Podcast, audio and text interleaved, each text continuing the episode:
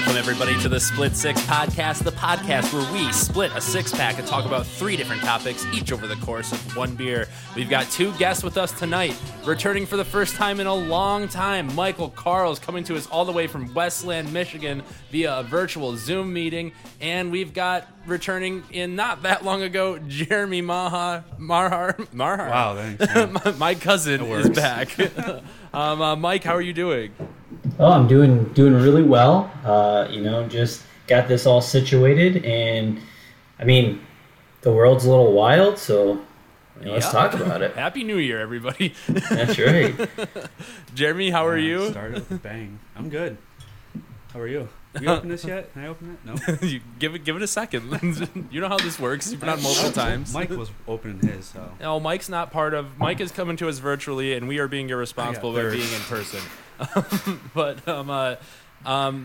So Mike, you have some news since the last time you've been on. Yeah, I'm expecting another child. Carl's child number 2, baby. That's right. So we're halfway there. We're 20 weeks. So, and you guys you aren't learning the sex, right? You're waiting. Yeah, we're waiting. You guys are. I mean, if anything, it's 2021. The sex doesn't matter, right? That's true. Yeah. Dang, flew by. Yeah. Well. Yeah. Mike, when was the last time you were on this podcast? I'm trying to look at do you remember what beer you did? I don't know if you've made the third wall yet or the fourth wall yet. Yeah, I'm not entirely sure. I mean, it was obviously pre-COVID. Yeah. So it had to have been a minute ago. I was on for my 1-year anniversary of no nicotine back in February. Oh, okay. So it's been like 11 months. Yeah, I think I know what beer you had, but I can't read, like a POG IPA or something. But, we're glad to have you back. I was afraid it was going to be a year before we had you back, but you're here. Jeremy, you were on, like, what? You made it. Three episodes ago? Was that a two-paw one? Yeah. Yeah. Jeremy, since you were in the studio with me, what are we drinking tonight? We are drinking... Stella farted. We are drinking Crankers Keto. IPA. It's Crankers Brewery is what it is. Oh, there's a K there. I thought it was a K and then it looked like an N. Whatever. I like though that they don't look that similar. The biggest thing that pops out in this beer is it's just over 3.3 grams of carbs. Yeah, this is a keto beer. 156 calories, 7.2%. I believe it's called bottle. Keto Revolution. Crank up your craft. Welcome to the Keto Revolution. A healthy lifestyle, not a fad diet. Well, it's definitely a fad diet, but whatever. Finally, IPA lovers can quench their juicy, citrusy, hoppy thirst with no regrets or guilt. Keto IPA is brewed with only the highest quality ingredients. I mean, doesn't every beer label say that? Yeah. No added sweeteners, extracts, or corn syrup. So let's crank these open while Mike carves open his Miller Lite over there.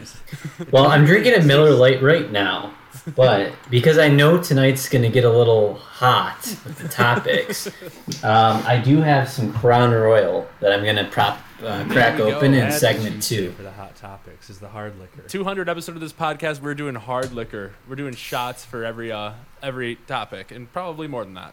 Cheers, Jeremy. Feels like it tastes like a lot of beers out there. Cheers. It's really ugly can though, or bottle. It tastes like a smooth IPA. It doesn't taste like it's 7.2%. Oh damn! Oh, it doesn't. I didn't even see that. The 3.3 grams is huge on it. That's all I've been looking at. 3.3 grams, baby. There we go. Beer number 1. Sports. All right, we are on to the first segment of this podcast, which is sports as usual.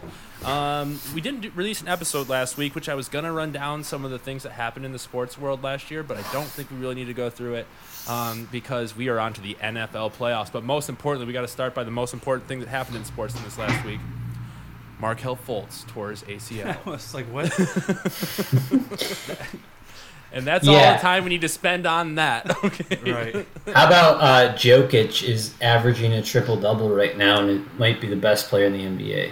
He's awesome. I have not dived into much NBA other than the Pistons, who are right now the worst team in the NBA, and probably will remain that way. They look like way better than last year, and I hope they keep losing because... This year's draft is stacked more than last. And I don't like Killian Hayes.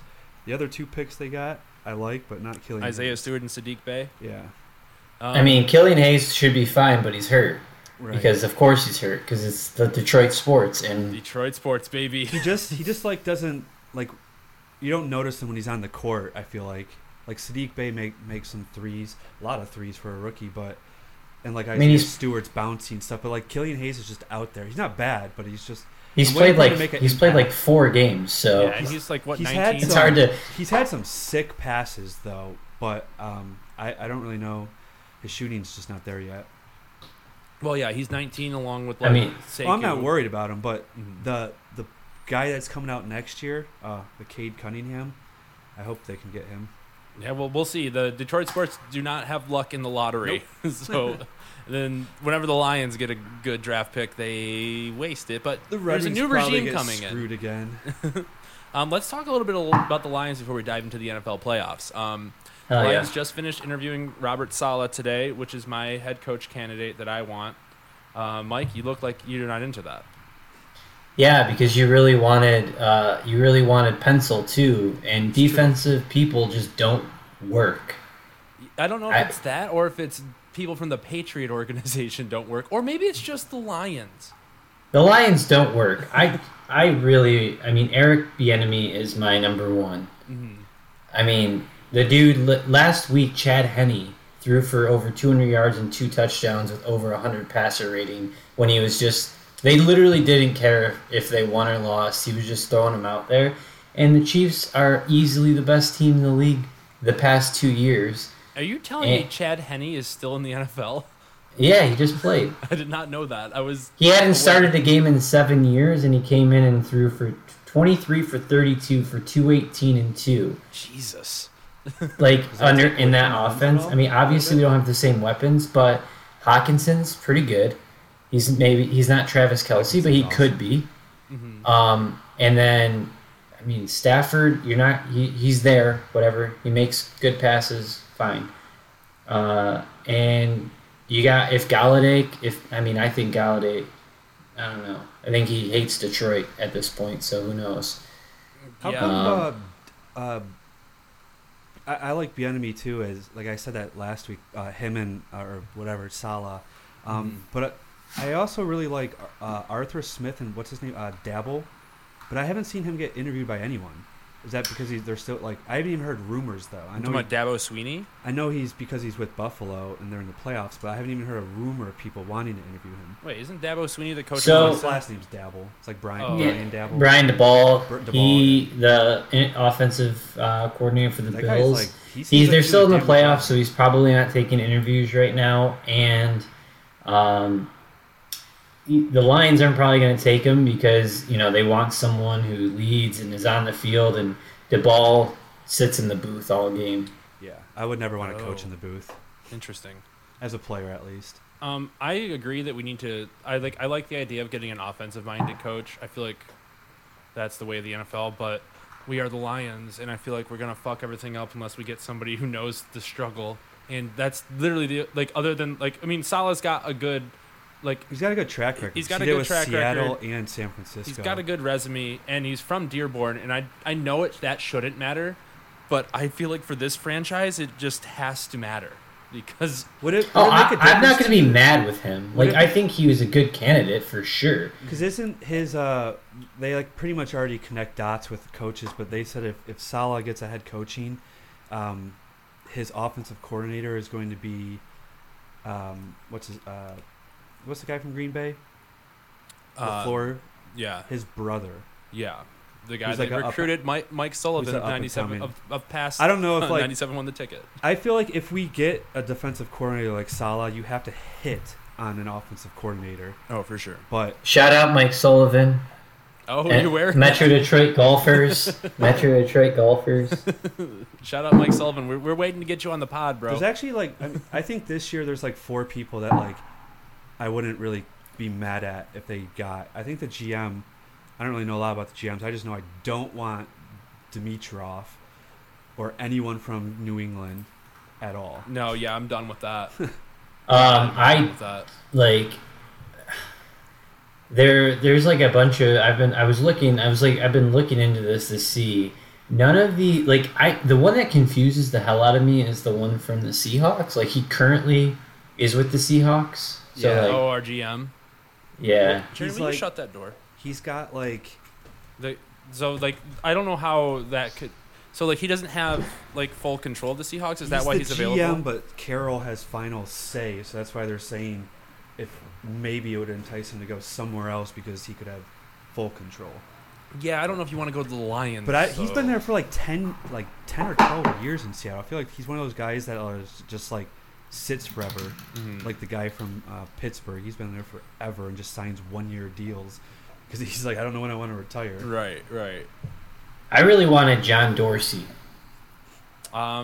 Is who? Where is he from? Well, he was with the Texans when he built them up. And he was with the Browns, and he's the one who drafted Baker? No. Chubb? God, I read a whole bunch of things about him. Myles Garrett? I can't think of anyone else. Joe Thomas? Hold on. He was with the Chiefs. He drafted Mahomes, I believe. Shit. Oh, and then with Cleveland, he signed Kareem. He's just he's made a lot of good moves, and for whatever reason, his teams end up doing well, but he ends up getting fired before they do well. But all the players that he is part of are the reason those teams are good. I mean, at this point, I'm excited for anything. Sounds like they're signing the Vikings guy potentially. Well, whatever, dude. I just want to root for my team again, and I'm confident that either of us could have done a better job than Bob Quinn did. Just by looking at ESPN projections of players, really, that's kind of how it normally falls. Well, yeah, I mean, it's really poor when you have. I mean, the defensive scheme they have is or wanted to roll. It only works if you have the right players, and they only tried to get big, slow people, and they just never worked. It was just terrible. Tavai is, if not, he's got to be top 5 worst linebackers in the NFL. Yeah, dude, it's I saw somebody take a text into 97 with a ticket, our local sports radio station, saying they're not going to draft that guy because he's not slow enough to fit Matt Patricia's defense. Yeah, it's they got to just what are you scheming for? Quite a bit of those people. Nonetheless, you're a terrible coach, and everyone on the team hates you. Right. I don't know what the Lions. They have so many holes. I feel they just need to go all in on the offense and just hope that carries you, because the defense you're not fixing. I mean, Okuda looks awful, so I don't know. And I mean, rookie corners are always terrible, but he had a terrible year for even a rookie. Did you see what he said the other day? What? He said he wasn't making excuses for his year, but his... And then proceeded to make excuses. Well, his groin, he said anything lateral and short was fine. He's I never had a problem. It was opening his hip when it starts to stretch, and it's going to sprint because they're long strides. He's that's when I could feel it. And that's all he said, really, mm-hmm. in it. And everyone was well, that's probably why he looked so terrible on deep balls, where at Ohio State he was good, but... Corners always... Well, there's going to be 3 corners in the top 10 potentially this year. No, thank you. I don't want a corner in the first round. They never pan out in 1 year. It usually takes them 3, and it's such a crapshoot if they're going to be good or not. Darius Slay freaking blows. I don't really know. I'm glad we got rid of him, too. Yeah, Slay. Yeah, he's doing awful again because he's just not that good. He probably got so pissed going to Philly. He was in a much better situation. That's way worse. Yeah, I mean, they almost made the playoffs at 7 and 9. We would have. Well, almost. How do you guys feel about that that Philly controversy where they benched Hurts for Sudfeld and everyone's mad at them for tanking? I think it's completely genius. Why? Who cares? I mean, why would you try to win? The only thing is about it's a difference of 3 picks, 6 or 9. That was it. You were getting the lowest 6 or highest 9 or whatever. I'd rather have 6 than 9. But that's when 69. A lot. I'm just confused because some players sounded like they had an idea that this was going to happen. Some didn't, like, that's my biggest thing. Is like, you didn't communicate. Like, if you were going to put him in, like, fine. He sucked, but you didn't tell your team that I could see why that's really mad. Hurts wasn't playing well either. No, and you're not going to bring back Wentz because that dude's toast. So and it's not like that fumble snap was his fault at all. That ball was just rolled on the ground. But I mean, I feel like if you make that decision, you know you're going to make the decision. You tell the team, the whole team. Like the Kelsey, he said he knew about it. He just didn't know like why Kelsey. They did it. The center. Oh, okay, gotcha.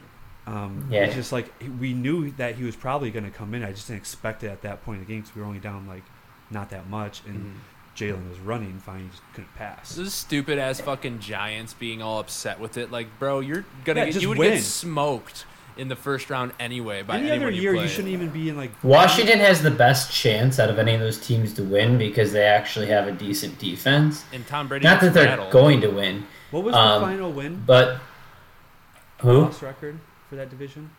Like all total. Like who had what was the most? 6 wins? I think Washington won with 8-8, right? Yeah. So they got to make like a rule like if you. Sorry, they're 7-9. I know they are because they're hosting a playoff game, and the last time this has happened, the last 2 times this has happened where a 7-9 team has hosted a playoff game, they've won. There should be like a rule if you're not at least 500, you don't win the division that year, or like the playoffs goes to like the next wild card or whatever. Because that's, I mean, they're actually a decent defense though. Yeah, I mean, I don't know. I'm like, all right, so let's move on to the playoffs. So we'll start. Wait. One last thing. Have you guys been seeing the news that Deshaun Watson might get traded? Yeah. Oh, yeah. We were just talking about Stafford that. And our first for Deshaun. I mean, I would be so down, that's but I really want him. I don't think he would like that. Well, they said today, Rappaport said that it would probably take 4 or 5 first-round picks. Yeah, Miami Dolphins have the picks. They do, and they could give Tua. I'm not sold on Tua at all. Well, I know, but he's still a first-year quarterback. Right. Like, the Texans are looking to rebuild. They can get a bunch of first-round picks and Tua. Wouldn't they just swap the picks back to each other because Miami has all Houston's picks anyways from Tunsil? Hey, so they're just give them back to them basically. That might work out for both teams. That would. Honestly. That'd be a genius move by the new GM, but it's New England. They won't do it. New England West over there. Oh wow! That kind of blew my mind thinking about Miami doing that because they have all the picks. They are a quarterback away from I still believe in Tua. I just think that he had. It's just going to take him longer than expected. But Deshaun Watson's a proven commodity, and you have the capital, and you have a team already. You just need, I don't even know what... They just need a quarterback, really. I mean, they could use another playmaker on offense with him. Yeah. Like, right now, like, if they don't do this, what I really want them to do is draft Devonta Smith. Yeah. To pair with Tua, they played together in college. He's the best receiver, to my opinion, in the draft. That's debatable. It's between him and the dude from LSU, Ja'Marr Chase. You haven't seen him in a year, so I don't know. Yeah, that's the hard part. And also, he won the Heisman. First time a non-quarterback's won the Heisman since Derek Henry. I think. Got Waddle too. Who's going to be a first-round pick. I mean, he didn't play at all, but yeah. There's a lot of good receivers again this year. Yeah, it sounds like receivers are just like. Well, it's so spread offenses in college. Yeah, they're just coming out. Then, you got, Jerry Jeudy, who, might have receivers like that who might be a bust. I don't know. Jerry Jeudy apparently can't catch anything anymore. I don't know. I mean, I doubt he's going to be a bust. He did go off in his last game. Yeah. He had, he caught the longest touchdown of the year. Did he? Yeah, caught a 92-yarder. A second of football week 17, so. Oh, yeah, he caught a 92-yard touchdown. Nice. He had 890 yards he finished with or something. Not terrible for a rookie at all. But we do have to talk about the playoffs because it is happening. This is the first time we're having, hopefully we're having 2 back-to-back triple headers. But who knows what's happening with the Browns situation right now. That game might get moved is what Jeremy was telling me. Yeah. There's a chance, yeah. There's another outbreak. But that would... I kind of like the idea that the Browns submitted or whatever to get Stefanski just up alone in the booth so he could still coach, but they turned that down. Yeah, I don't understand why they wouldn't do that. Because they set precedent already. Just put him in a fucking hazmat suit. I don't see why not, but... anyway, so let's start with what we were talking about. Who's going to win? Washington against Tampa Bay. Probably the highest spread out of all the games, maybe. I don't have the spreads up. But maybe I do. No, I don't. It's 8.5. It's 8.5, apparently. It was what your dad had it at least. If that makes a difference. But obviously Tampa Bay should win, but I'm kind of worried for Tom Brady because he gets rattled under pressure. They have good games and bad games. And he gets rattled under pressure. I think that's a crazy statement. Yeah, I don't know about rattled. I think he performs his best under pressure. Well, only when you just can't take hits. No, I'm not talking by blitzing. I'm saying Washington probably has the best defensive line in football. Yes. And they can get there with just four without blitzing. That's a scary ass defensive line. Yeah. And then you got Chase Young calling out Brady, which might be more motivation for Brady. I think that was way overblown. I just don't know if they have enough offense to even if their defense is good, I just don't think they can score enough points. And then this is where it comes into the way that I root for sports. Is I love the story, and it's Alex Smith, the comeback player of the year, probably unanimously, almost dying, almost getting his leg amputated, and somehow, not playing good, but he's... Mike Evans playing? Actually, I'm not sure. He's a game-time decision, but they said he's moving a lot better than they thought with a lot less swelling, so there's a good chance that he could play. They should suit him up and play him at halftime if they, for some reason, don't have the game under control. I want Washington to win, but I definitely think Tampa's going to win. And there's also the precedent of the last two times a 7-9 team has hosted a playoff game, they've won. When Seattle beat, I forget who they were playing, when they had that Marshawn Lynch hold my dick game. Yeah. They don't. They just, like Mike said, they don't have the firepower to hold up with them. Right, yeah, their offense can't compete. Stafford would look really good in a Washington football team logo. Stafford would look a lot better in I also think I really like the team name, just Washington football team. It grew on me. I kind of love how it looks. Yeah, me too. Yeah.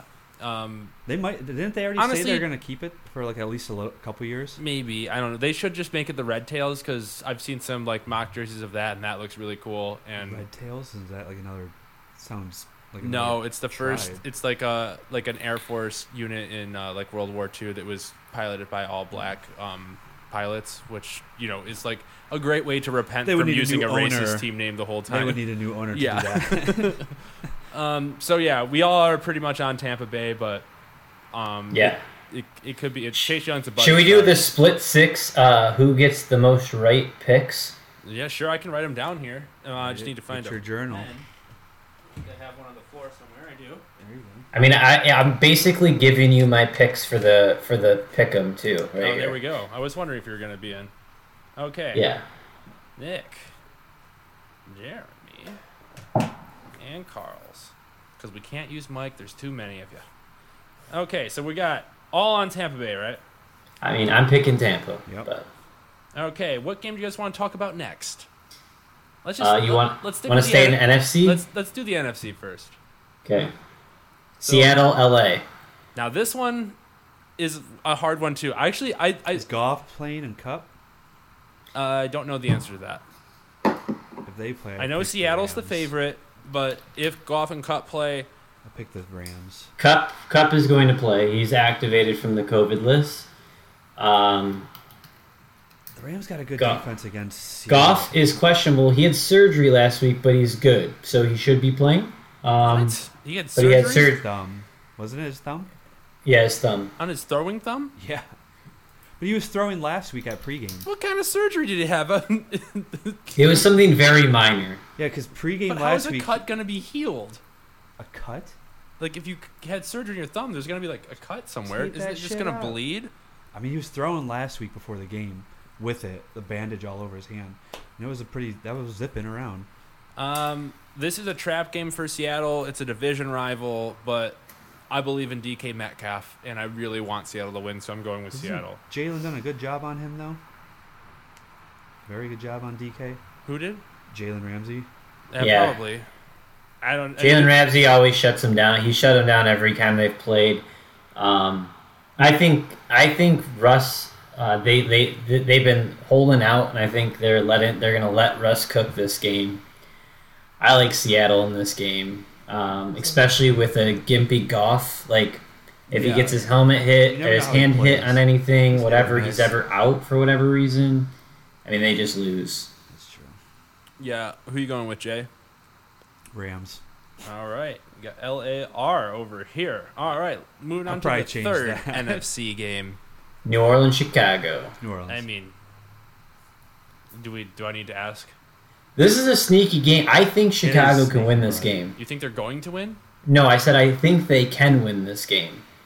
I think David Montgomery is really good this year. David Montgomery's trash. I think Khalil Mack can turn it on at any point in time and change a game.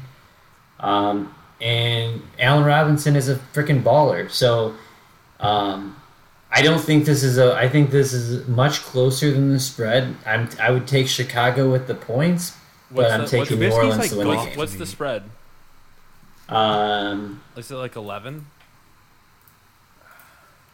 I mean, like, Trubisky has been balling out these last couple weeks. He's like Goff to me. Like, when they're on, they're on, but they can have some just bad games. It's New Orleans with 10. So I would take the Bears plus 10, but I'm going to take the Saints to win the game. Okay, someone else. We should have been doing this against the spread, so it's different than the playoff pick'em. You guys are going to run my numbers for me in this play. I got to get Jeremy doesn't understand spreads. Still, I did teach him today. Yeah, I'm in the playoff, I made the whole year, and now it's like against the spread, and I'm like, I don't know what I'm doing. He's talking about a survival football league.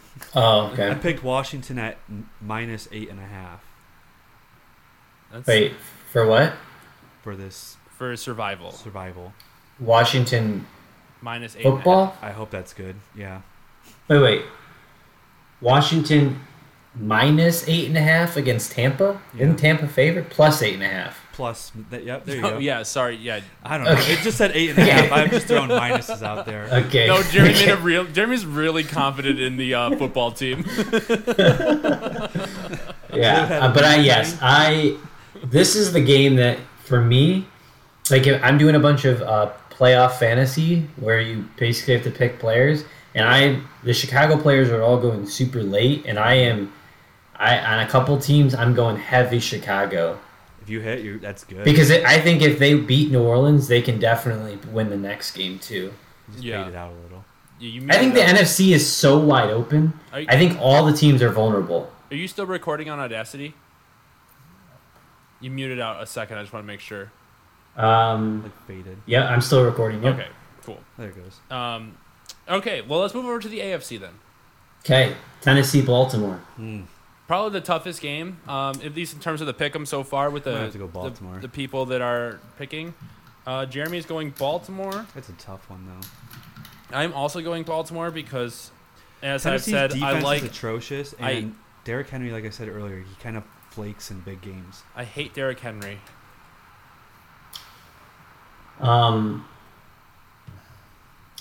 This one's tough for me. I'd be rooting for Tennessee. Oh, gross! I love Derek Henry. He's good. I love AJ Brown. I think Ryan Tannehill is a baller. Corey Davis. I mean, he's a former Dolphin, and I'm a Dolphin. I'm partial. I'm a Dolphins fan.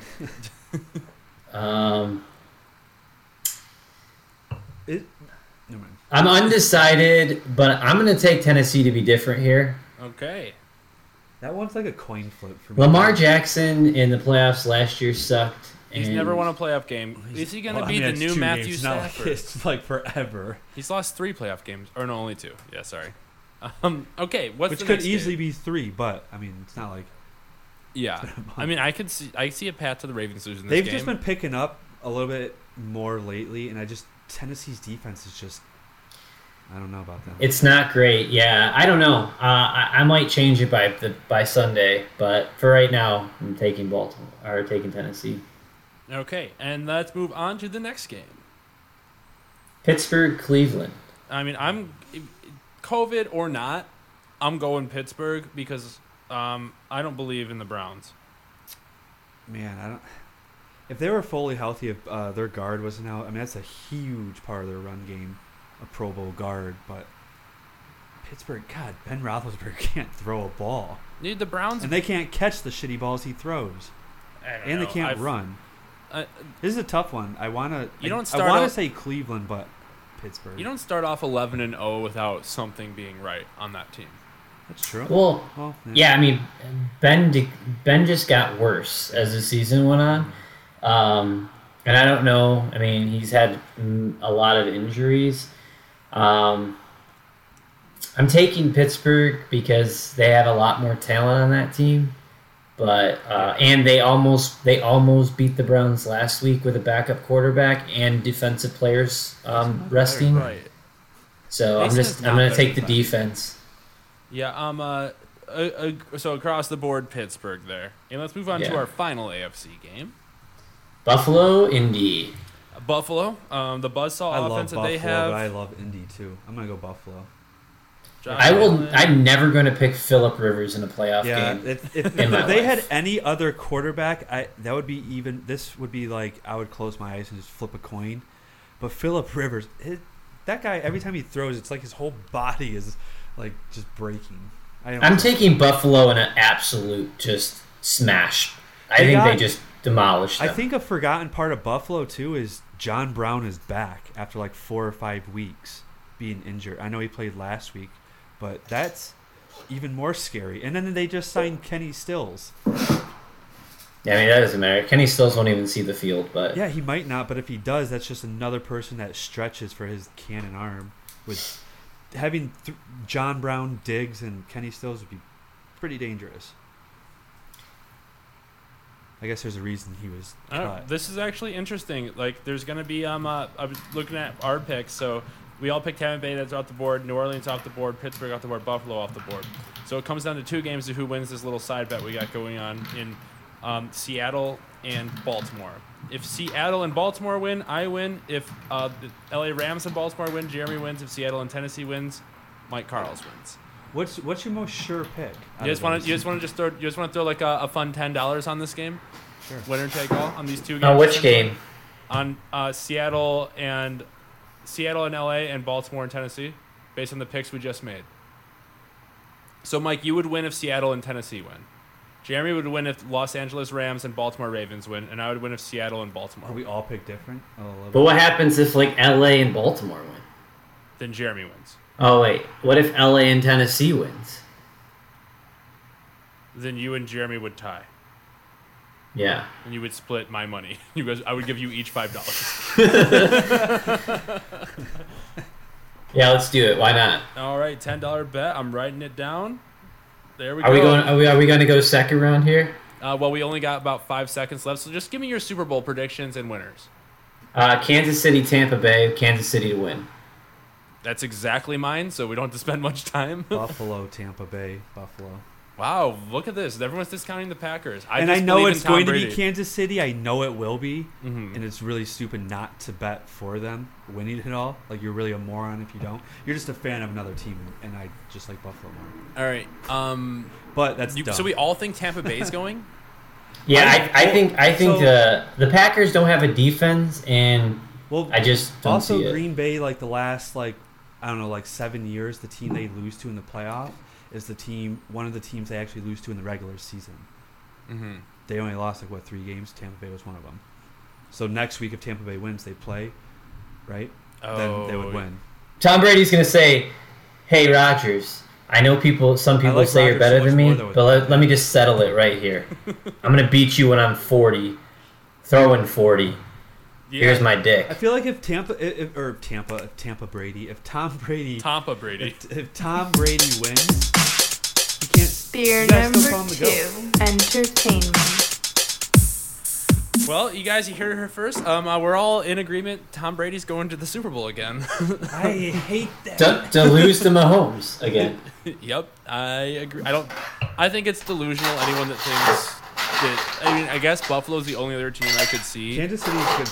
Only Buffalo could. Buffalo. I think it's gonna come down to that whoever wins the AFC Championship game. Like, I would probably take a bet like Kansas City against the field. Really. They remind me a little bit of like what Pete used to always say about like the Cavs.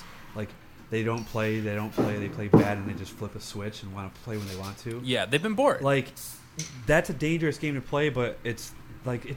doesn't matter. It's Kansas City. It's Patrick Mahomes. If Mahomes has a bad game, you still have like a shit ton of good. Like yeah, it's they're gonna be dominant for.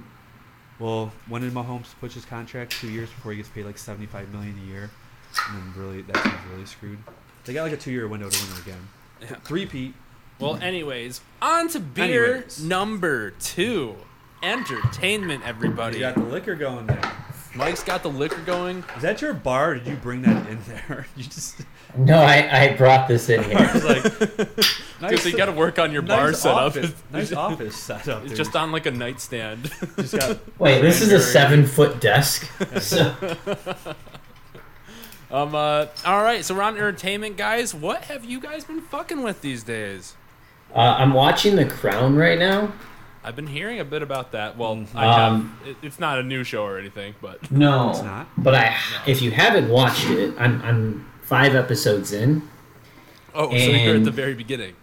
Oh well, yeah. I mean, I don't know how many episodes each season it are, but I think there's like five. Like I had 0 interest in watching it because just didn't I couldn't tell you. I didn't even know what the royal family was, besides that they had fancy weddings. Me neither. And so I had 0 interest in watching it. Everyone at work kept telling me to watch it. It is some of the best TV I've ever watched. Really? 5 episodes. Yeah. I'm so surprised. The acting is phenomenal. The story is extremely intriguing. Man. Like it's amazing. Your taste in TV has definitely evolved over the years because you're someone who went off on social media about Black Swan, one of the best acted out movies of a decade. Oh, that movie is literally, besides Napoleon Dynamite, the worst thing I've ever watched. See, those are both offensive comments. I mean, I agree with you on the Napoleon Dynamite one because I think that's just stupid. Keanu Reeves has wings. He's an angel. That's the worst movie of all time. What? Keanu Reeves, he has like the angel wings or whatever. What movie? Keanu Reeves sucks. Anyways, but no, I heard The Crown. I heard the name of the show. I feel like a long time ago at someone at Quicken, but I never like heard it again until a couple weeks ago on the Pat McAfee podcast. They were talking about how great it was, and I was like, "Is this like a brand new show?" I knew it wasn't brand new, but I didn't think it was that many seasons deep. 4 seasons. Okay. I thought it was just like they came at the end of season 1. But they all... Yeah, I highly recommend. It's amazing. But yeah. To me, it reminds me... I've never seen it, but I've seen a couple episodes of Downton Abbey, and I feel like they're kind of the same thing. But probably not, I guess. I don't know. It's basically... Correct me if I'm wrong. It's about like Queen Elizabeth and her reign. Yeah. Being like essentially, because the Queen of England is essentially like American celebrity culture, like that's what England does is with yeah. I mean, and queens. She became queen at 25 years old, and she's now 92, so she's been queen for a long ass fucking time. And she was the first ever televised coronation, like becoming queen. Yeah, like like celebrity, like it's like a is that Princess Diana's mom? Yes. So there's storylines with her in it, right? Mike's probably not there yet. It's not her mom, right? I think so. No, her son is Prince Charles, who's married to Diana. Okay. Oh, okay. Okay. Well, then where did the Beanie Babies come into play? I do remember the day Princess Diana died, though. The Beanie Babies. The Princess Diana Beanie Babies. Remember that? Oh, yeah. I don't know. Where I was at. All I can say is I would recommend watching it, like, now. Okay. I might check it out. I don't know. I guess I should. If you are recommending it to me, then I definitely should check it out because that does not seem like your style. And if you still fuck with that, then okay. Jeremy, you watched a documentary today. Well, I didn't watch it today. It's four episodes, and they're like an hour and a half. Okay. I only watched like an hour docu-series. Of it over 3 days. Yeah, it's the Oscar. It's on ESPN+. I don't know if Mike's seen it, but it's the Oscar Pistorius documentary. I'm only 75% through the first one, and it's amazing. But he's also in like 2000. I think it was my senior year of high school. I wrote an essay on Oscar Pistorius when he basically was not even really known. Like, he just was, like, coming into the Paralympics. Because it was, like, a story at this time that, like, this guy's in this Paralympics, most people, like, that are running, like, don't have an arm or something, or, like, they have different types of legs. Right. So explain Oscar Pistorius for everybody. He's South African Olympic, Paralympic, first person ever amputee, or any Paralympic. He's a double amputee for his legs, right? Yeah, he never had, like, his shins never grew. Like, there was no bones. And he only had toe bones and no outside of the toe, like, or outside of the foot bone. It was just, like, floppy. So, like, at 11 months or whatever, they cut him off. But he has a blade as, like, his foot to run. Mm-hmm. And that was, like, the first time someone, like, the Olympics did it. He tore up Paralympics and was the first person ever to do the actual Olympics. But then he killed his girlfriend. And the plot thickens. But it's always been, like... I mean, is this 4 episodes and they're 1.5 hours long. I'm 45 minutes in, and I'm already not sure if he did it or if he did. Okay. Like, the producer, I read it a long time ago when he was making this. He didn't want to have, like, a vision, like, or pick a side. So he made it where if you finish it, you still don't know if he did it or not. But there's, like, a lot of things already that, like, the police messed up on early to, like, make him look like he did it. Yeah, like it's kind of it's crazy. Like it's got like true crime vibes to it. Is what it sounds like. But it's like the only essay I ever remember writing. So it was like for me, I was like, I can't believe I wrote an essay about Oscar Pistorius back in 1984. Yeah, right. It was good though, but I only watched that because I feel like there was nothing left on Netflix for me to watch. I just finished. You finished the catalog. I just finished the 2 deadliest manhunts or whatever. There's 2 of them. There's the Unabomber and then the Atlanta Olympic bomber. They're like 2 separate ones. They're both true stories, but those are really good if you guys like that kind of, like, stuff. Yeah, the police just. I mean, I guess it just goes along with how much police really just screw things up all the time. Not exactly my cup of tea. Neither of these are. I like the crime stuff. I know you do. I'm not really big on... They're true story crime stuff, so that's why I like them. Not really big on documentaries. I don't really like old... What would you call The Crown? Like, yes, you do. Period piece dramas. No, that's a fantasy. That's completely different than a period piece drama, like what I'm assuming The Crown is. Yeah, I mean, The Crown, I guess. I mean, yeah. Dude, I didn't think I was going to like it. I had zero interest in watching it. Mm-hmm. But it's amazing. I also just finished Schitt's Creek. That's a great... The Crown is now the 2nd show in a row that I've watched where I had literally zero interest, kept telling people, no, it's not for me, it doesn't look funny, it doesn't look good, not something I'm into, and then I watched it and I was so sad when Schitt's Creek ended because I didn't have any more episodes to watch. How long did it take you to binge Schitt's Creek, Jeremy asked? Well, Chelsea and I watched it maybe a week and a half. I started at quarantine. That's a lot. That's very fast. Because I always, like, it. To me, it looked like kind of just a dumb, raunchy comedy. And the guy from American Pie, the dad, like, to me, he's just like a in that movie, I hated him. He was like a boring dude. He's like, I don't want to watch this, but everyone kept saying watch it, and then quarantine came. I'm like, fine. All I have to do is watch shit, and I watched it, and I binged it in like a week, and I watched it for the 2nd time like a month ago. Yeah. I actually watched it over this quarantine too, and wow, like what? I like the dad now. What a show! Like, and it's super cool because it's like it's a Canadian show, and Eugene Levy, who's the dad, and his son, who plays David. I didn't actually know they're actually after. Related, and then the Twyla is his daughter, so like it's just a whole family thing. And it's, you know, it's got all the things you need in the sitcom, but it's also super real. Like, you know, I always talk about New Girl on this show, but like it's up there. Schitt's Creek is so much realer than that. Those are one of those shows that you can watch in the background and like enjoy. Like I only have a few like that. It's like New Girl, Schitt's Creek, and Practical Jokers and Sunny. Yeah. Like, those are ones I always have on the back, which I love that Jeff is watching it. And, like, every day we'll come up. I just watched this one last night, and then I'm like, oh, man, I can't wait till you get to the next one. So what'd you think of Schitt's Creek, Mike? I'm assuming you loved it.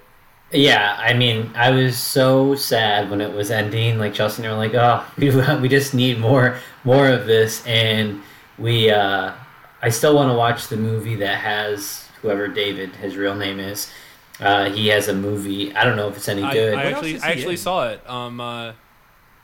I forget what is it called? Surviving Christmas? No, it's a Christmas movie of some sort. I just saw Surviving Christmas. It's not that, but it's like where Kristen Stewart's in it too, and they go back home for Christmas. Like he's not even a main character, and he's just like kind of a side character. He's really good in that. But she's in a relationship with a woman, Kristen Stewart, and they're going to her or girlfriend's house for Christmas, but they don't know that they are in a relationship. And you know, I mean, Stan Levy, I think is the name of David. He's great in it. You know, he essentially plays fucking David from Schitt's Creek. So like that made me happy because it's the first time I've ever seen him in a role other than in Schitt's Creek too. But I'm telling you, that guy is probably going to end up being like some kind of a star, like in film. David? Yeah, David. It just depends if he can play other roles. Oh, he's for sure going to get typecast, but he crushed that role. Yeah. I think the girl did a good job being like the dumb, like, I don't know. I guess that's what makes actors, but I couldn't just like constantly do things like that. Yeah. No, dude. And Myra, whoever played the Home Alone mom from Home Alone played Myra in that. I never realized that till you just said that. And she was so good. Like she honestly was, I think, my favorite. She is really aged. Like whoever played, I love Stevie. I don't know who Stevie she is. Stevie was great too. Yeah, I think she's hot. Dude, there's not really a bad person in that. Like, no, there really Bob isn't. Was so funny. Like, yeah. What's his the mayor? I mean, yeah, I mean, dude, everyone in that show is awesome. You like them all for a different reason. It made me laugh more than any show I've ever watched in my life. It's easy to binge too. 20-minute episodes. Yeah, and I love that. That it's just you can knock out 5-6 people episodes, like, and it's only like an hour and a half. Yeah, right. Let me know if you guys felt this way. Like, it took me a minute to get into it. Took me like 2 episodes, but I knew everyone. Like, people told me that it takes a second, and I like so after the first one, Chelsea was and I were both like, it's probably gonna get better. But I think it only took like 2, and then I was kind of hooked. See, because there were 20-minute episodes, so, like the first like 2, I was just like really like wait. And then I was like, well, I can keep going there for 20 minutes. And then I was hooked. But my boss at work, Bethany Hall, she's obsessed with that show. And she, like, for Christmas gave us all, like, stickers from it, which is awesome. But when I was talking to her, and she was like, because I was telling her I was going to finish it over the weekend again for the second time. But I was telling her the first time I watched it, I didn't know the last episode was the last episode. I thought it was the second to last episode. So when it was finished, I was furious. I was like, wait a second. Not only is there not another episode, that's it. Like, I wasn't ready for that because I thought there was one more show before the whole series ended. So I was really, really pissed when it ended. There was like a couple times during that show, like, it's a fucking sitcom, like, where I, like, teared up watching it. Like, oh, yeah. Like, the ending where, like, it's... David and Stevie is spoiler alert, just so you guys know. Not that it really matters because it's a sitcom, but when David and Stevie are sitting in the car, like talking about where they're gonna go, or when Twyla, I forget exactly the context of this, but when what was her fucking man's name? Who?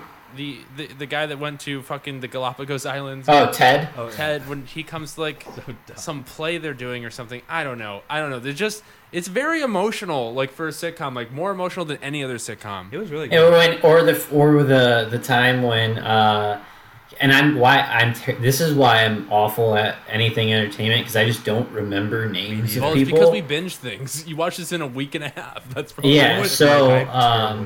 David, his the guy that he was in love with, when they did the karaoke night and he sung to him. Yeah, like, come on, like that was emotional. Dude, there's a lot of emotion in that show. There's so much emotion, and it's still like, you know, this I have not had a rewatch of it yet, but this is a show that I think like rewatching is probably going to be even better because you already know the characters and who they are. Twice, but I also the second time I watched it wasn't like I was like getting goosebumps talking about this. Not fully invested, you know. It's like I said, it was like a background, but it's such a great thing to watch. But when I started watching that, the other day I don't know what channel was randomly flipped on, but Big Bang was on.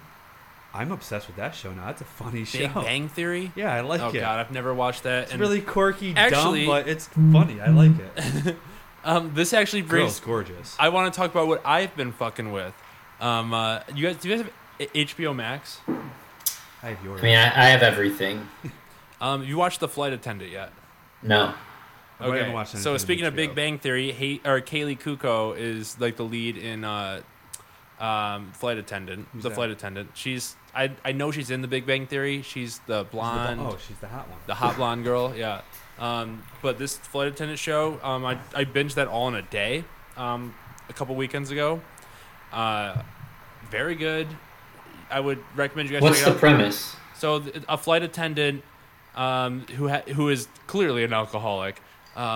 Goes out on a night with somebody she met on a plane, and when she wakes up, she has to deal with the repercussions of what happened. But she blacked out and whatnot, and then it's just like I don't want to spoil more than that, but it's almost like Jeremy, you would like it because it's almost like a crime drama. Yeah, I'll have to watch it. I can watch get anything. Watch the first episode. You know? If you don't like the first episode, don't watch it. But I guarantee you, you will. What are your type of shows, Mike? I hate scary. I shit. Like any. I don't like anything with live studio audiences or studio audiences. So I will not watch anything that has this stupid laugh track. Oh, that's. You guys watch Yellowstone? I heard that is like a must watch. I've heard that too from. And at first, when people talked about it, I thought it was just like a documentary. People just out there in their car filming like animals. So I was like, I would like that, but I don't have time to watch that Nat Geo stuff. But Jeremy turns it on. It's like, what? Where the fucking deer, bro? It's a real show with Kevin Costner or whatever. But I heard it's really good. Mm-hmm. I've heard it's good too. Yeah, I like basically anything as long as it has a good story. I can watch it. Watch Sneaky Pete. I've watched all of Sneaky Pete. Awesome. It got canceled. I'm sad. I'm pissed. I won't watch anything that's been canceled or that I know has a shitty ending. So I will not watch Dexter. Well, Dexter got renewed. Wait, didn't that end like 10 years ago? Yeah, well, there's going to be another season now. And they said they're going to try to make up for their... They recognize how shitty that ending was. Which one's Dexter? Serial killer. That kills... Michael C. Hall. Yeah. We talked about this in one of your... was that the last one? Yeah, well, I've done 162 of these. I would hope I talked about. Did you watch the documentary of the real guy that's kind of loosely based off of? No, I didn't. I told you about it. Well, I didn't remember. Yeah, I drink on these. There's a documentary for a guy in South America that's loosely based off of It's the guy that kills serial killers. I remember you telling me about this, actually. Went to prison. You told me this recently. And killed everyone that was a serial killer. I like... I've been watching a lot of Black Mirror. Oh, dude. Have you finished the whole thing?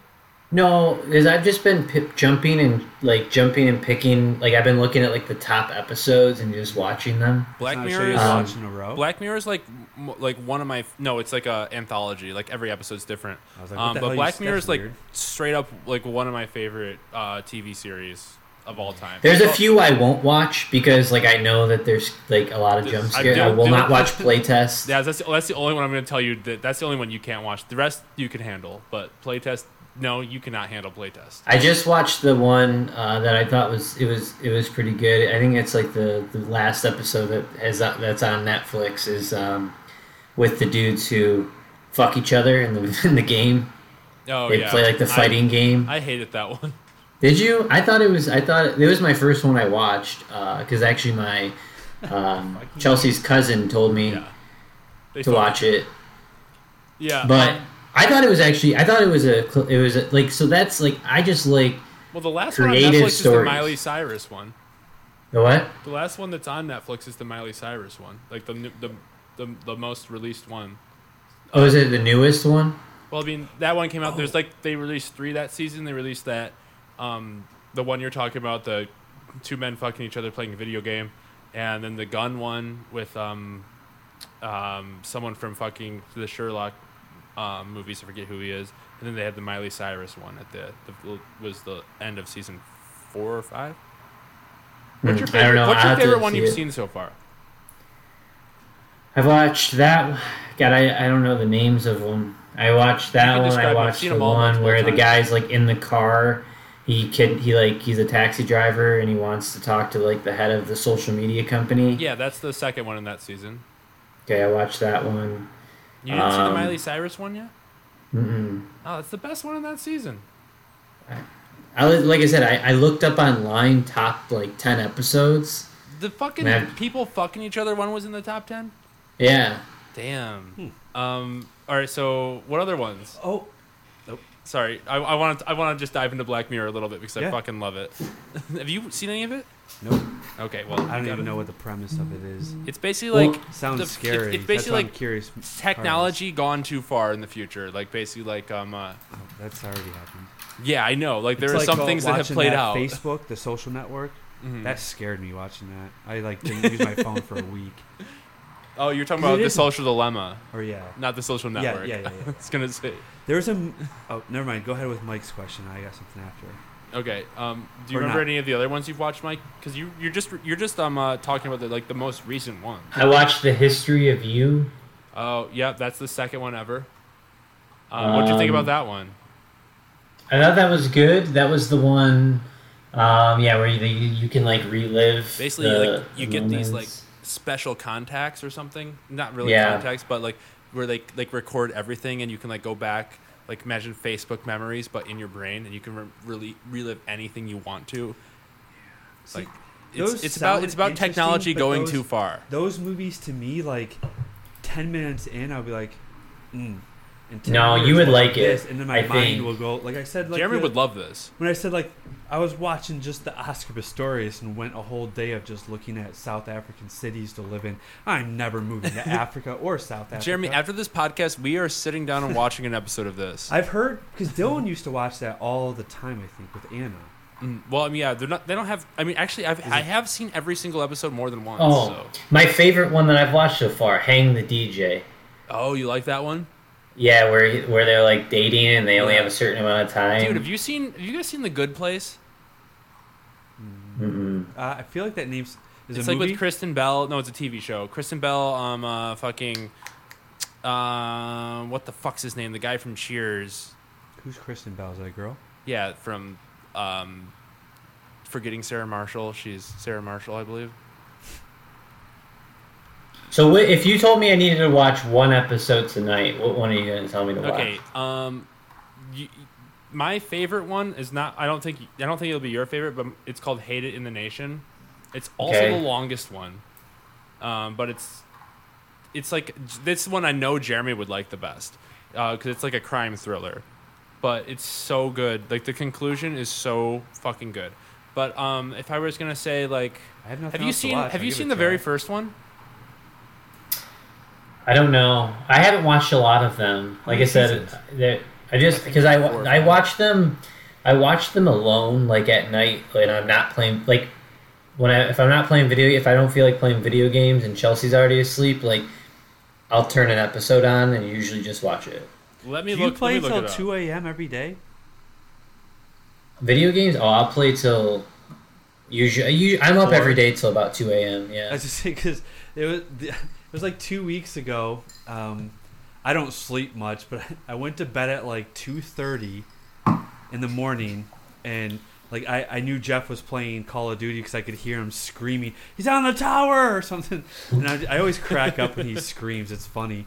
But it was like 2:30 when I finally went to bed, and I wake up at 4:30. Like I don't know, it's like a mental clock. And I got up, and like me and Jeff both opened the door to pee at the same time. And his room's all lit up, and he's got like the headset on. Like, are you still playing Call of Duty? He's like, yeah, I gotta pee real quick. I'm like, all right, go first then. Was it a weekend? Because I played. Yeah, it was like a weekend, and I got up at that time because I was like wide awake. So, and I stayed awake till like 7 a.m. and he was going to bed, and I was taking like my first nap of the day.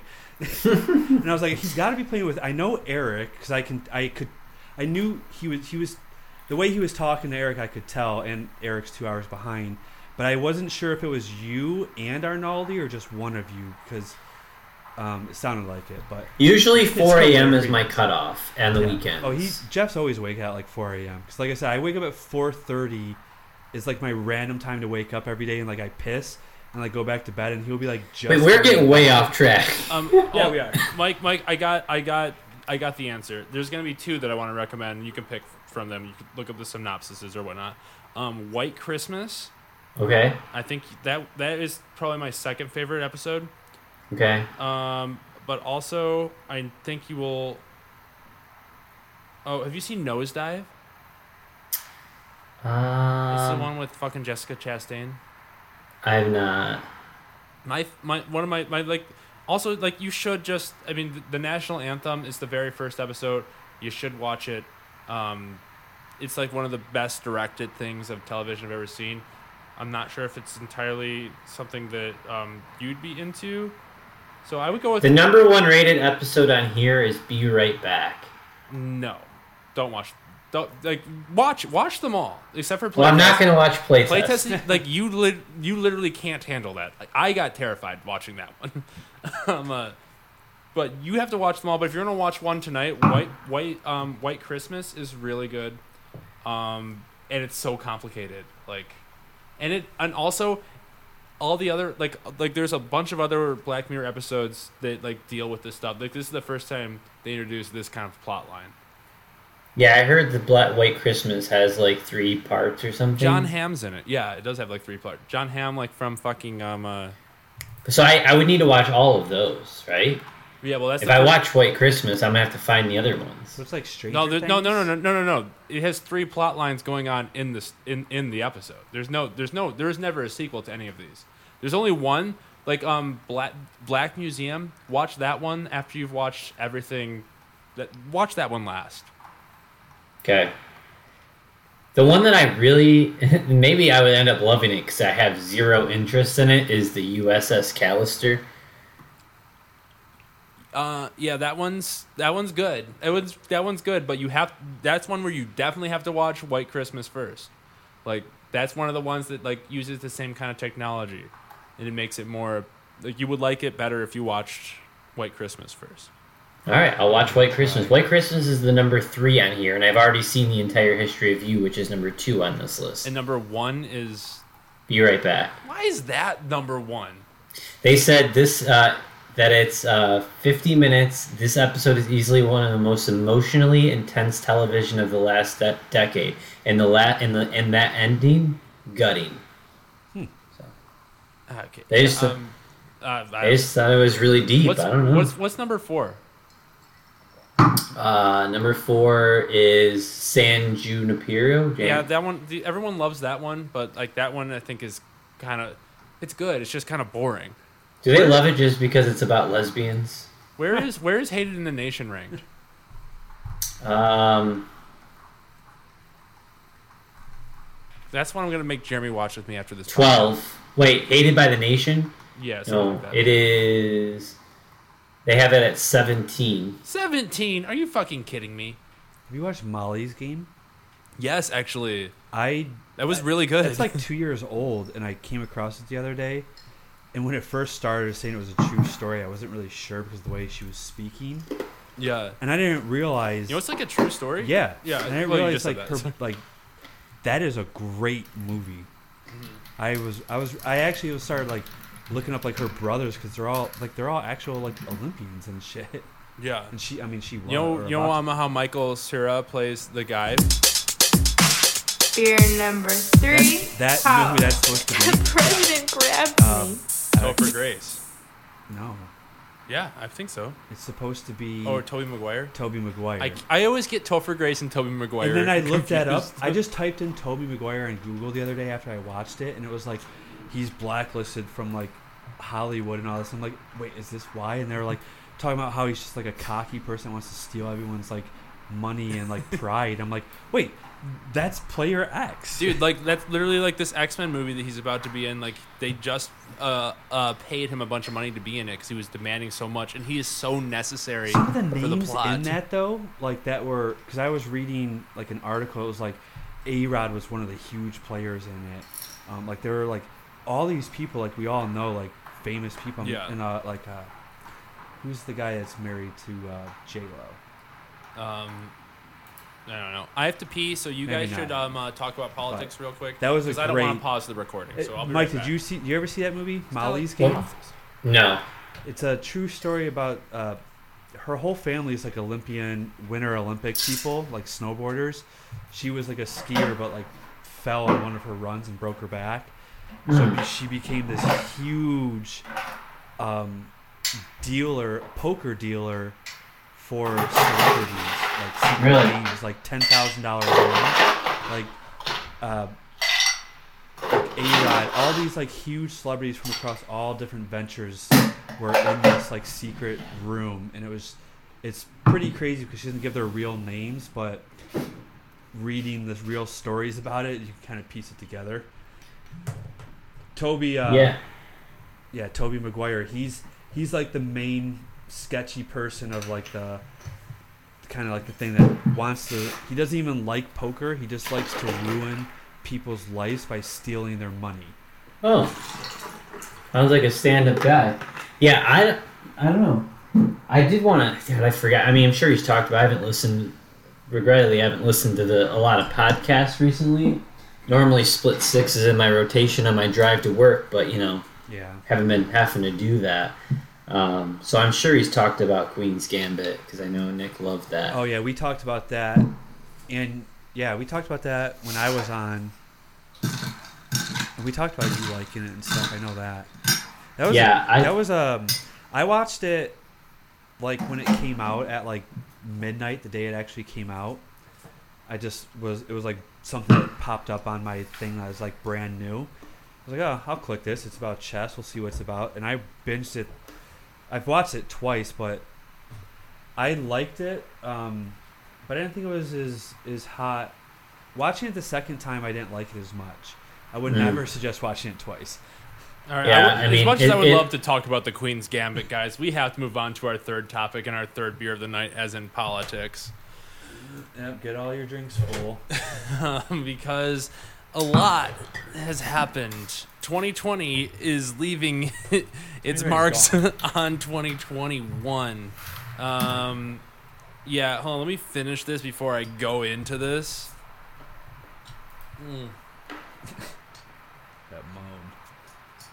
On January 6th of 2021, pro-Trump terrorists stormed the Capitol building, breaking in and causing chaos, taking selfies. 4 people died. It was all incited by a Trump rally where he had said, we're going to march down Pennsylvania Avenue and cheer on, well, we're not going to cheer on any of the Democrats, you know, and maybe some of the Republicans if we like them, with Rudy Giuliani saying, it's time for trial by combat.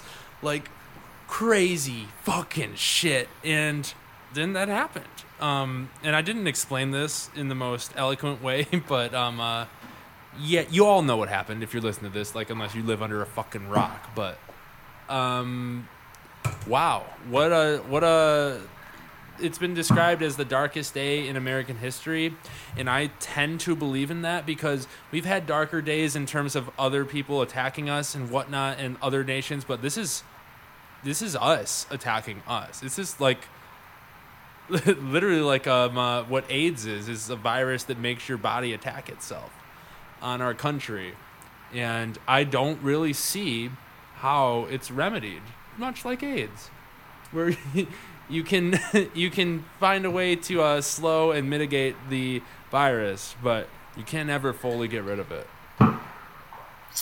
Yeah, I mean, wild. I didn't even know, like I was at work pretty heavily into stuff, and I normally like I'm like bullshit, like some, you know, sometimes I'm like doing other things, like, you know, on Twitter or whatever. I wasn't on anything Until my wife texted me, it was like, the world's fucking crazy. And I was like, why? She's like, you haven't looked like anywhere online? I was like, no. And so then I get on Twitter and I'm like, what the fuck is going on? Yeah, I mean, complete utter chaos. I mean, these Trump supporters, these fucking crazy motherfuckers. I don't know what they thought that is. How that's gonna be how any good is gonna come out of that. I don't know why. There was no. I mean, I know why, but I don't. We all know why. I mean, I know why, but yeah, what scares me is the fact that it was. They just broke into the freaking the Capitol building.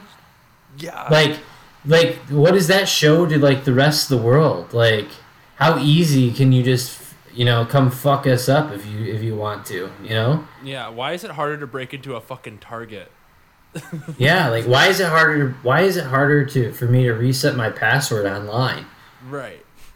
Dude, Jeremy, do you want to share your quick thoughts before I go into a little bit of a ramble? Well, I mean, obviously it's disgusting what happened. And like Mike said, I don't have social media much besides Twitter on my phone. That's all I have, so I didn't look at it at all until. Is that why you haven't been liking my Facebook posts? Yeah, I haven't had Facebook, Instagram, I'm sorry for interrupting. Snap, anything on my phone for months. But I didn't go on Twitter for a minute, and as soon as I went on Twitter, I was like, something's popping off because the first four things I'm reading is just like things would be different if this happened or if these people were there, and I was like, what is going on right now? And I was like, well, I don't really want to deal with this all. But what you just said though is we all know why this happened. So part of me is why are people questioning why this happened if we all know why it happened?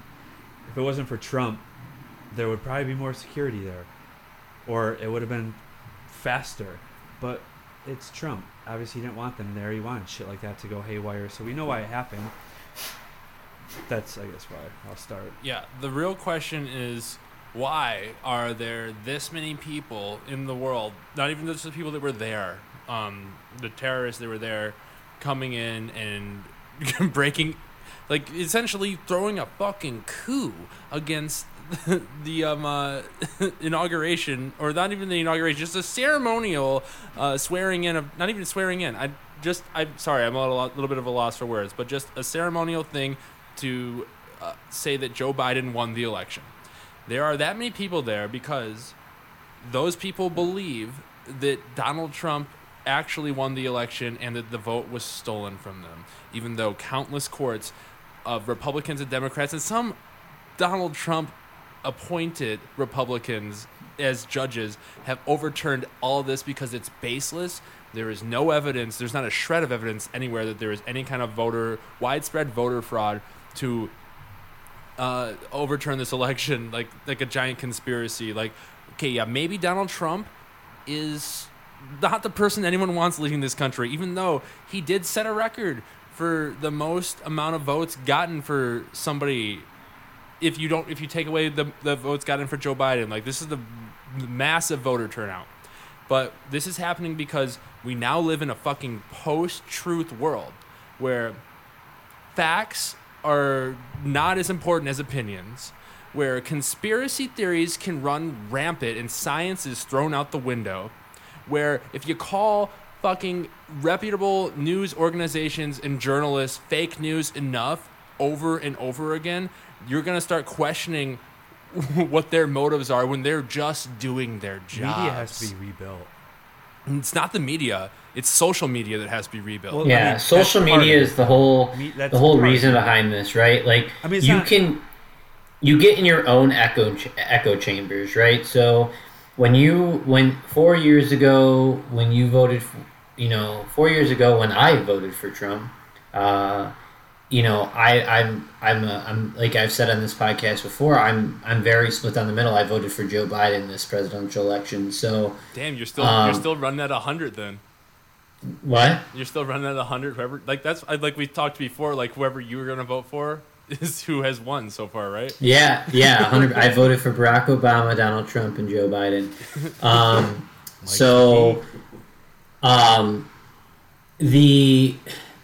The issue is, and I have a lot of family members, I've been very tempted to delete Facebook, because what happens with social media is, especially with these old fucks who are just bigots and just disgust me, they were Trump supporters. Then all these Facebook targeted ads and things of that nature, they start following all these non-reputable news sources that I question how they even exist, but whatever, they follow those. They follow people who have like-minded opinions as them. They get into arguments with people who disagree with them, block them.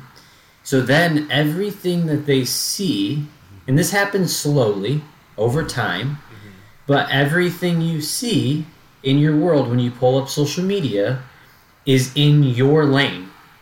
Yep. So it just progresses your thoughts or your beliefs more and more. And this goes on both sides. Yeah, I was going to say both sides. This is both left and right, but it's worse on the right because there's just a lot of fear-mongering and bullshit that happens on the right because it's based, there's a lot of religion based on the right. There's a lot of gun control, like gun rights on the right. Like a lot of the stuff conservatives believe in, it can go extreme really quickly. And it does. And that's what's happened with QAnon and all this shit that started with right-wing extremists, then worked its way into general mainstream right-wing and captured a lot of that audience. And it just boils and people sit in this echo chamber. And next thing you know, they're radicalized without even knowing it. Sometimes they truly believe this shit, and it's all social media driven. Yeah, it's in like we've lost cabin pressure when it comes to how to regulate this shit. Like we just had Twitter and Facebook lock the president of the United States out of his accounts because he's inciting violence. The first time he did that, and right? He's, like, I don't even think he's intentionally doing it because you know what? He's been radicalized by this bullshit too.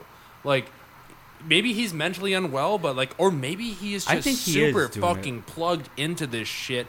Like we've elected people that are QAnon believers into Congress this last session, which is fucking crazy. Like, if you don't know anything about QAnon, or if you're a QAnon believer, What are you doing? It is just so crazy that people believe in this garbage. Mike, I know I've had an argument with you about conspiracy, like a certain conspiracy theory before, but this is my main hatred towards any kind of conspiracy theory, and that's why I I can't fuck with any of them because they're all factless and baseless and just spewed by, like you said, the echo chamber of social media, taking them and changing them and making them bigger than they already are. Like, I remember in 2016 when I thought, like, oh, man, yeah, Hillary Clinton is fucking killing people and whatnot, and she should be in jail. And I'm like, holy shit. And then I'd, like, keep, as Trump has gone on, and listening to what the Russians had did to affect our election in 2016. They didn't manipulate the votes. They manipulated social media and convinced everybody that Hillary Clinton is an evil person and just vote for the lesser of two evils because she's going to win anyway because she's selected, not elected. And you know what? Russia is probably fucking got exactly what they were planning for with the culmination of the Trump presidency on January 6th. 2021, with our own citizens storming the Capitol building, armed up, strapped with zip ties, ready to capture, hold hostage, and even possibly execute members of Congress that don't agree that Trump won the election, which is founded on baseless, fucking stupid ass claims. Yeah, I mean, there's a lot of people in my there's a lot of people in my family that I've witnessed this happen to. Like, really, I won't mention their names, but even, like, really close relatives Like, they started out as, even friends have started out as Trump supporters. And I've even called, like, leading up into that, I will be completely honest in this, but I'm an open book. Leading up to this election, even on my way to drive to vote, like literally in my car, on my way to the polling station, I said to myself, who the fuck am I voting for? And you know why? Because I sit in the middle, and I hate the extreme on both sides, but the extreme on the right is far scarier to me. Both sides are terrible. Both sides are name callers. Both sides spew baseless facts. But at the end of the day, the stuff that comes out of the right is far scarier. So that's how I made my decision. Not for any other reason, but the fact that I fear right-wing radical people. That thought like, is a lot of people had. I had that thought. Elaborate. Like Mike said, like I didn't really know because both sides to me I feel like suck, and it's just too much hate. It's, this side that, all these people do this, all these people do that, like. I hate grouping all people into everything so it fits your beliefs. But like Mike said, it's just one side is just way more scary than the other. I voted against the side that I know 100%. This is the biggest reason for me. Is I voted against the side that I know if there is a white supremacist, I'm not calling. This is the problem with some of the left. They call all people that vote the right white supremacists. I'm definitely someone that has done that. Yeah, and that is my problem with the left, and I would call you radically left, is because there's those baseless claims. But what I do know is anyone who is a white supremacist is a radically right person who would be voting for Trump, and that I can't stand by. Yeah, I mean I've gone over the top. Calling everyone that, like, as I have said, everyone that votes for Trump is a white supremacist. I have said that, and it's based on my emotions. But I am capable of learning, and I am someone who has changed my beliefs over the years a lot. Like I just feel like you should never group people like that because it's no matter if you're on the right side or the wrong side, grouping, labeling all people in one group because it's not something you believe in makes you really no better than anyone else. Like. You're right. Just because they don't believe in you, they're this or that. Like, I mean, like that's wrong. You might be right, but like just don't, like no a majority, but like it's not like you can't just label everyone. It annoys me. I understand. I like you guys know me. It's really hard for me to control my emotions when I'm really passionate about something, unless I sit and think about it. But like right when it happens, like I'm gonna be loud. It's just my personality, and. I've had to make many apologies to that, and they're genuine. I don't think it's bad if you voted for Trump. I don't think it's bad if you're a Republican. If you still like are gonna be supporting Trump, like maybe I'm gonna regret saying this, but like if you're still supporting Trump, like I mean, God, that's like it feels like you're. All right, so what I should say is. I don't think that you really know what's actually factual in this world. And if you do and you still support him, then, yeah, you might be a white supremacist. I don't know. Like, there are people fucking marching in Washington, D.C. with shirts that have 6MWE on them, which stands for 6 million wasn't enough, referring to the Holocaust. Like, they're putting Confederate... Really? They're walking around with Confederate flags... in the goddamn Chamber of Congress. Like that is so much white supremacy. Like, and then you relate this to like because you know everyone's going to relate this to the fucking Black Lives Matter protests, and they're gonna try to make like ends meet to like this fucking dysfunctional reality where they think they're the same fucking things. That's and Black Lives Matter protests were stemming from 200 plus years of racial inequality and stuff that's still going on, and then this protest is about things that aren't true. because of conspiracy. I mean, in someone who sits in the middle, that's my issue is any kind of riots are bad. Looting is bad. Destroying small businesses is bad. For whatever cause, left, right, black, white, red, blue, I don't care. It doesn't matter to me. Once you start destroying property, I don't give a shit about your cause. Yeah. Like at that point, I want you to be. I honestly, if you break in and try to loot stores, I don't care if you die. You don't have a cause. You're just so like you're there to. I'm for protests, the peaceful ones, but they don't. That's the problem is there's so much emotion in these, and they don't stay peaceful. You can call them peaceful protests, but they never stay peaceful. The night strikes and chaos assumes, and you're wrong if you're there on for whatever the cause is. You're wrong if you're there and that shit's going on either side. If you're wrong if you're destroying the Capitol building, you're wrong if you're breaking in and destroying property from these small businesses, right? So that I get the comparisons there, but this was just a planned. Yesterday was just planned chaos, and that is bad. Like there's so many things wrong with that. The comparisons that I saw on like Twitter all day, because I didn't actually watch any news about it. You just had to watch Twitter. You can see everything the same. But, obviously, we all know it would have been a different outcome if a different race was storming. We all know that, and that's all I seen is on Twitter's.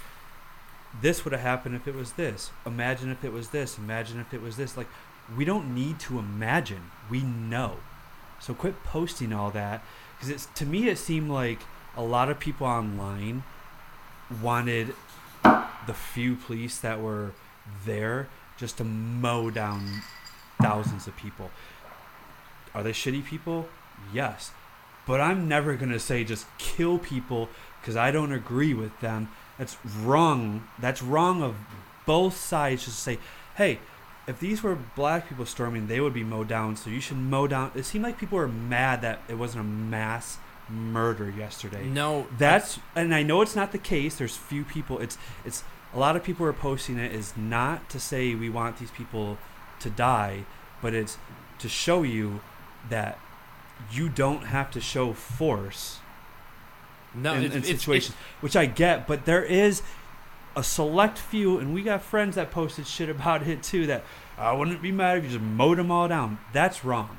How are we ever gonna have hope, peace, equality, whatever, if we're still comparing situations and saying, well, if these were blacks, they would have been shot, which is, we can all agree it's probably true. It would have been much worse, but it doesn't make it justified that shoot them to make it equal. No. No one is calling for that. People, some are. And you can read Twitter and see that. I'm not saying everyone, but I'm saying... I mean, what I've seen on Twitter is that people have been saying this over and over again, is we don't want you to shoot them like you shoot us. We want you to not shoot them, or not shoot us 50, like 50. You don't shoot them. Right, that's why I said it's... That's the obvious thing. It's not what it's about to shoot them, because that's what you would have done. It's about... Hey, you don't have to shoot them like you shoot. You didn't shoot them, you don't have to shoot us. And I get that, but there are people, and you can't deny it. You see it all over Twitter, and I don't follow that many people, that says, wouldn't care if they shoot them out. They should just shoot them down and they shoot us. That's bad. We shouldn't be asking for mass murders to make up for anything. The three of us fuck with somebody who says that the people in the Black Lives Matter protest should have been fucking mowed down by cars. Whatever you're saying, it's a zero-sum game because it's the same thing on both sides. What it is that it's not the Black Lives Matter protests don't want to be equally oppressed. They want to be equally respected. I know the point of it, but there's those few people that post on Twitter. And and I see it. And coming I'm not back to this fucking post-truth no one should social ever media want world. More murders, though. Everyone's goal should be there really should be no shootings in any kind of protest. That would be everyone's goals. You don't want to continue murders just to. Say, I don't think this happened to us. Realistically, I don't think people that aren't extremists like whatever you're saying that people want, like I don't think people want anyone to be mowed down. I don't think anyone is saying that. I'm sure you've seen some, but yeah, like, but I think that is a very rare majority. I said it's few. But then why bring it up?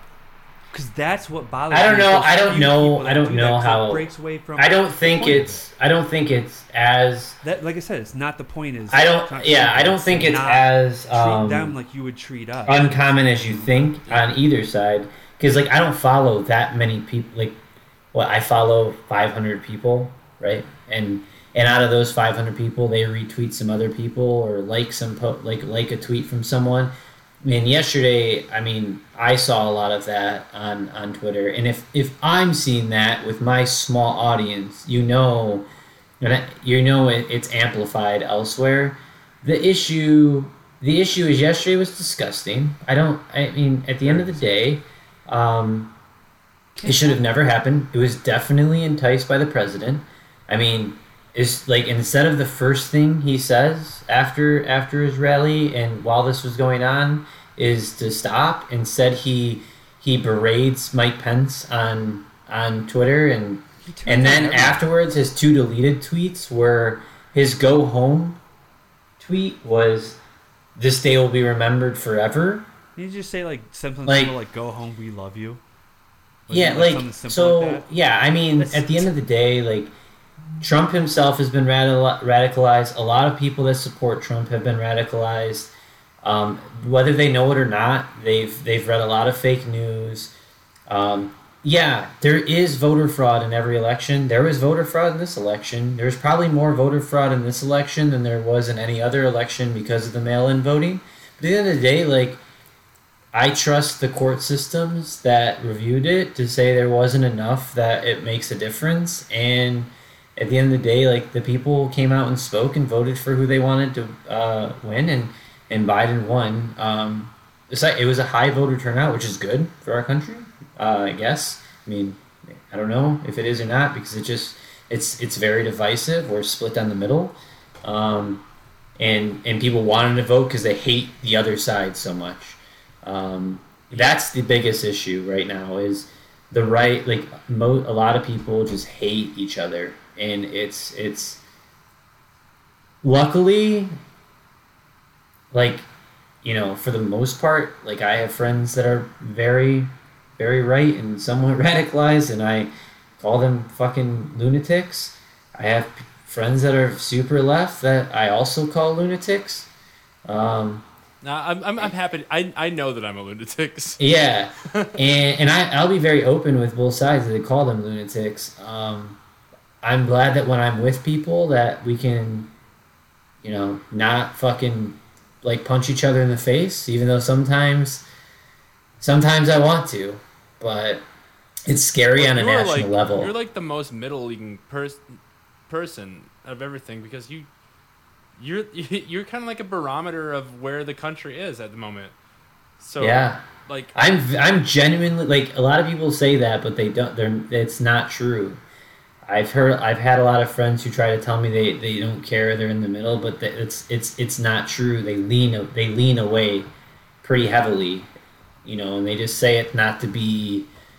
They don't want to pick a side, but I truly just I have thoughts on both sides, and I just hate the extremes on both sides. Like not hate, I just don't get it. I don't get it.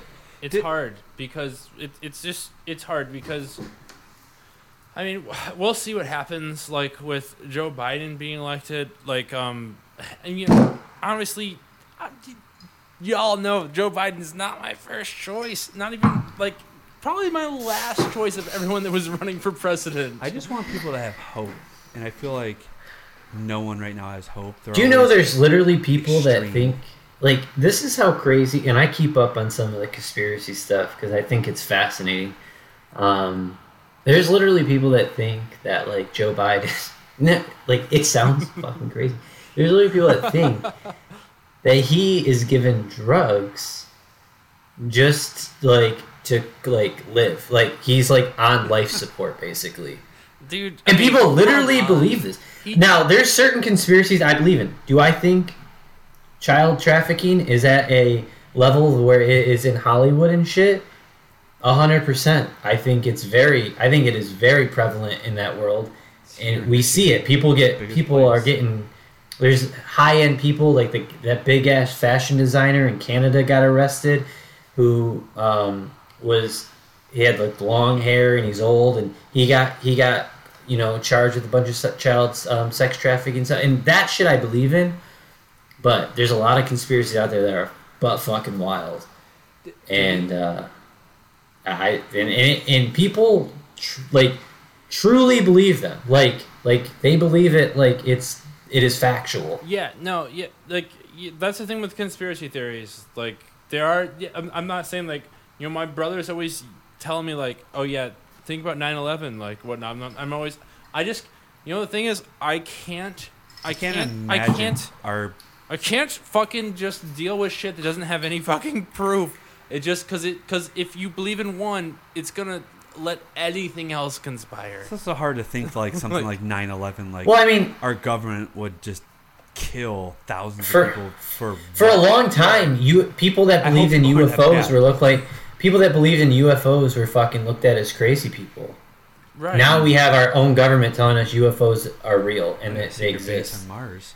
Yeah. There's definitely fucking truth. There is some of these conspiracy theories that have truth behind them. There's parts of it that spiral out of control, like the child sex trafficking thing. Then spiraled out of control to the QAnon. Trump's going to lead this whole revolution against it, and there's this, Pizzagate, and all. They spiral out of control, but some of them do start with some factual things. So, what's the answer to all this? Well, I had a question. I don't know if you we literally have like 1 minute left. The answer to it is the time. They didn't do it. No. It's like 13 Trump conceded. Days. Actually, Trump conceded today in a weird way, but he did. Time. How do you get back? It's really the only way, because the further you get away from Trump, the better it is. There's not going to be another Trump. Trump is the worst person to America. That's what I 100% disagree. There are so many Trumps waiting in the wings, not even just in America, but all across the world. See, I would say there's a lot of Trumps, but a lot of people now have seen to me at least, I would have the hope of people at least I talk to, if everyone I talk to has the same belief, I believe like most people in America do. It might be the wrong thing, but it's pretty cut down the middle. No one I've never met anyone that likes Trump on his this go around. I know a lot of people that voted for him the first time, but I think removing him is the very first step of just getting back on the right path. I feel like it's that, and then at the end of the day, it is when all these old fucks die. I'm talking to you, baby boomers. Fucking die. All those people at the Capitol. Oh, COVID's doing its best job. All those people at the Capitol, I feel like if you walk through a grocery store around even just here, you could be like, oh, yeah, you were probably in that group. You can tell who belongs to that shitty white supremacy groups.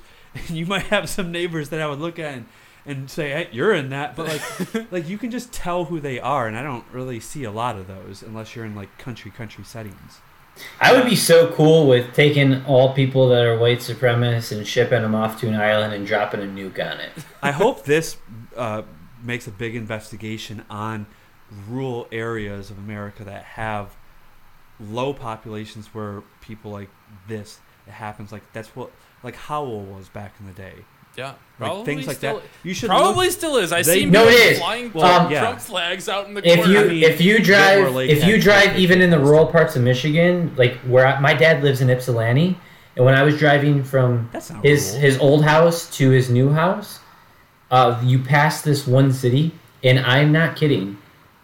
It is Trump Town, USA. It is Trump flags, big Trump sign. I'm talking.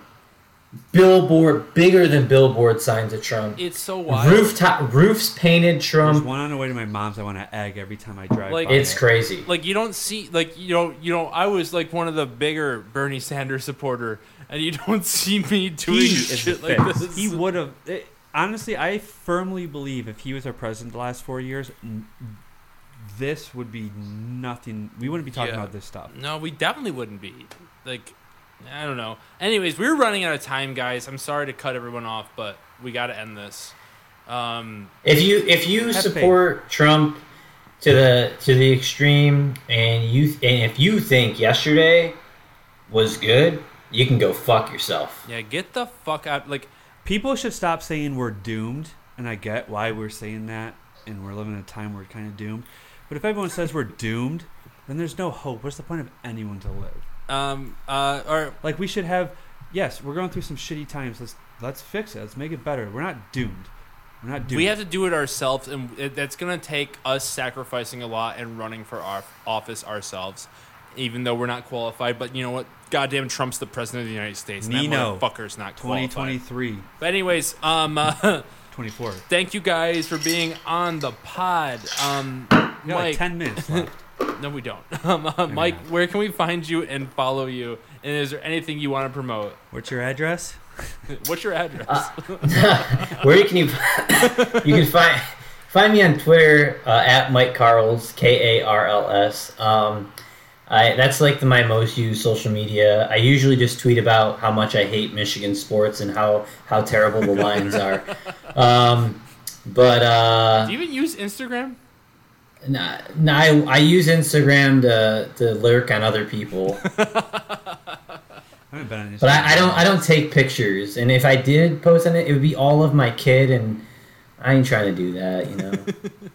All right, don't be that. Jeremy, where can we find you? Follow you? Anything you want to promote? I'm only on Twitter. Oh, God, probably my name. I'm the last one here. Probably your name. Yeah, Jeremy has the biggest dad Twitter of all. I almost deleted Twitter yesterday. I just don't like seeing all the negativity. It's just mowed my lawn for the first time in a while. 14 exclamation points! I heard about that. Sounds like something you would tweet. A crook joke. Yeah, watch The Crown and watch Schitt's Creek if you haven't. I'm gonna watch The Crown. And that's all I can really say. I'll follow back up on The Crown because by the next time I'm on, I'm sure I'll be done with it. Yeah, well, yeah, probably. I mean, well, you know, once the vaccine comes out, we're going to have you on as a regular guest again. 30 more beers till the wall's full. That is definitely not true. There's looks like about 15 more beers. But anyways, you can find me at Nick Wagella on Twitter and Instagram. You can find me on Facebook. Well, actually, I don't really want you to find me there. Follow my other podcast, Well That Sucked, at That Sucked Pod on Twitter, at Well That Sucked Podcast on Instagram and Facebook. Suggest us some movies, rate us some 5 stars. You know, we all love it. Other than that, it's more important to listen to somebody else than it is for them to listen to you. And thank you for splitting 6 with us. This is episode 162. We'll be back probably next week. We'll see if we find a guest. Don't do nothing about white supremacy, everybody. Come on. Wait, do something about it. What do you mean don't do something about it? I said don't do nothing about it. You don't have to do something, but just don't do nothing. Love you guys. Thank you guys for being on. See you, Mike. Love you guys. I guess I'll just stay on and talk to you guys, though.